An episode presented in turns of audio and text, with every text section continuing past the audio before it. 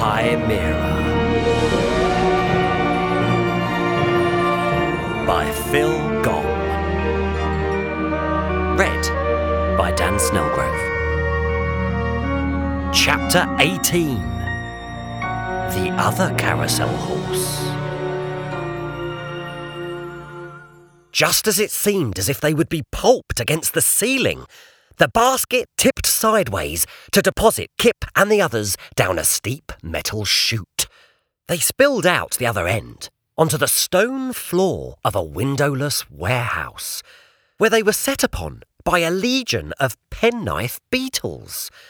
The beetles picked them up and bore them away as ants carry leaves, transporting them up ramps and along suspended gantries. They sorted Kip and Jamie into a container filled with dolls' heads and mannequin limbs, and left Sir Regulus knee deep in hubcaps. Bertram was left upside down in a hamper of broken chamber pots. They waited until the drumming of the beetles' feet faded away before making their way cautiously through the warehouse. They passed huge glass jars filled with nuts, bolts, and towering stacks of tightly bunched newspapers. High above their heads were more wire baskets loaded with chandelier pendants and doorknobs. After much squeezing through vents, climbing over pallets, and navigating chambers filled with pulleys, chains, and butcher's hooks, they arrived in an emptier space, dominated by a large U shape of narrow railway track. The track entered the warehouse through one pair of see through plastic swing doors and left it through another. A line of seven shopping trolleys faced the second set of doors. The trolleys were being loaded with chipped garden gnomes and broken flower pots by a miserable looking armchair ape wearing a yellow hard hat and fluorescent jacket.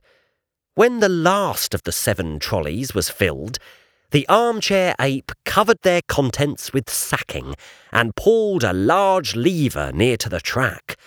Lurching into motion, the trolleys battered their way through the doors and disappeared. Another seven clattered through the first set of doors and stopped. Ha ha! That's our way out, whispered Sir Regulus. The trolleys must go up to the auxiliary, the reclamation factory in Thingopolis. A whistle blew. The armchair ape removed his hard hat and jacket and hung both over the lever. They froze as the armchair ape walked past their hiding place on his way out of the loading bay.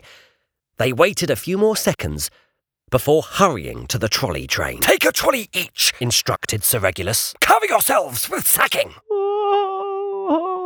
A faltering moan made all four of them jump. The moaning continued, soft and plaintive. It was coming from beneath a blue tarpaulin in the corner of the loading bay. Sir Regulus indicated the others should remove the tarpaulin on his command. Kip and Jamie taking a corner each. The edge of the tarpaulin between his teeth. Bertram waited. Sir Regulus nodded, and they snatched the tarpaulin away. Beneath it was a large pile of scrap metal. Buried beneath the metal pipes and corrugated sheets was a white carousel horse. Only the front part of the horse was visible. The animal was resting its scarred head on its front legs. Sir Regulus gasped. Cercinus? The carousel horse's eyes flickered open. Sir Regulus, it said. It can't be. Sir Regulus laughed joyously. You're alive! Oh! The dismantlers? How? Oh, they weren't quite quick enough to finish me. What of Wurlitzer? He lives. Yes. Oh. A great sigh shook the horse's body. Tell me of him, demanded Cercinus. Tell me everything. Sir Regulus hesitated. He extended his arm toward Bertram and the two boys. Uh, Cercinus, I'd like you to meet Kip, Jamie, and Bertram.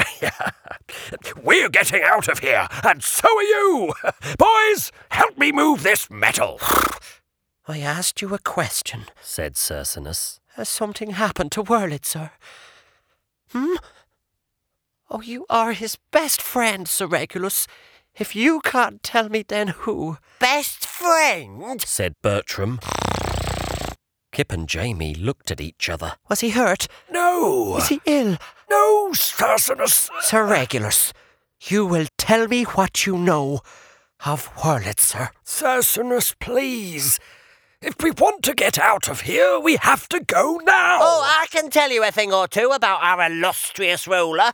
said Bertram. or should that be jailer? Quiet, Bertram! snapped Sir Regulus. Uh, he's just trying to protect us. Oh, by banning all mention of elsewhere world?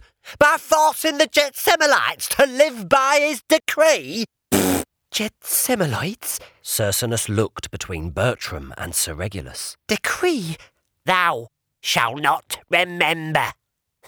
said Bertram. Cercinus, please try and understand. said Sir Regulus. Wurlitzer has never forgiven himself for what happened that day in the plummet pit. What did happen? demanded Bertram. Hmm. Despite your belief to the contrary, Bertram, you are not the first to excite the inhabitants of Flotsam Pothole with reminiscence and talk of revolutions. Long before you came to Flotsam Pothole, there was another. Like you, I saved him from the Shovelisks, and like you, he was soon dissatisfied with life beneath the rubbish heap. He wanted to make amends for his crimes against lost property. He argued passionately in favour of second chances and putting an end, finally, to the tyranny of the Oblivion Three. Wurlitzer would hold meetings in the city streets. Wurlitzer? said Bertram. No one listened. They called him irresponsible. They called him crazy. There were those who told Wurlitzer he had no right to expect a second chance. Hm. There were those who couldn't imagine a world without Madame Chartreuse. Many were frightened of the very prospect of freedom to choose new lives of their own making. Oh, most believed escape from odds and bods to be impossible, but not all. When Wurlitzer planned to leave Flotsam Pothole, only two others agreed to accompany him.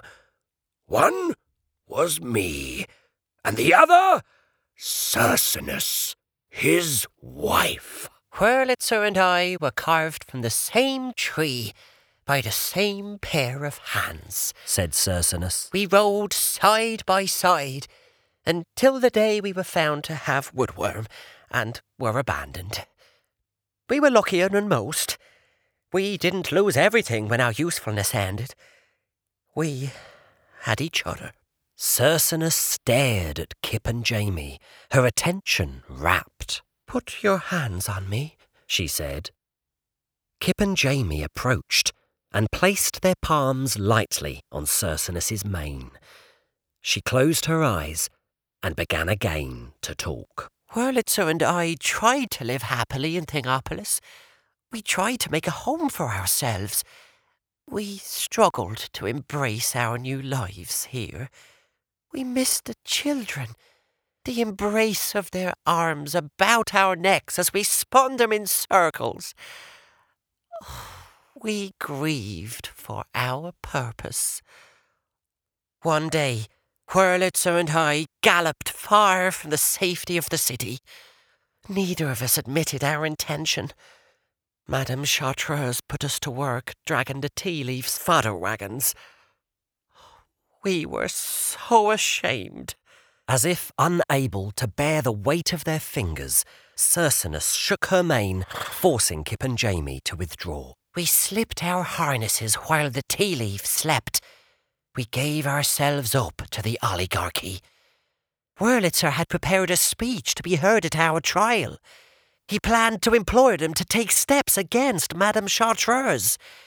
He believed, with the Oblivion Tree vanquished, we might come to value this world as our own, seeing it as a place in which to belong contentedly, a world of which we could be proud.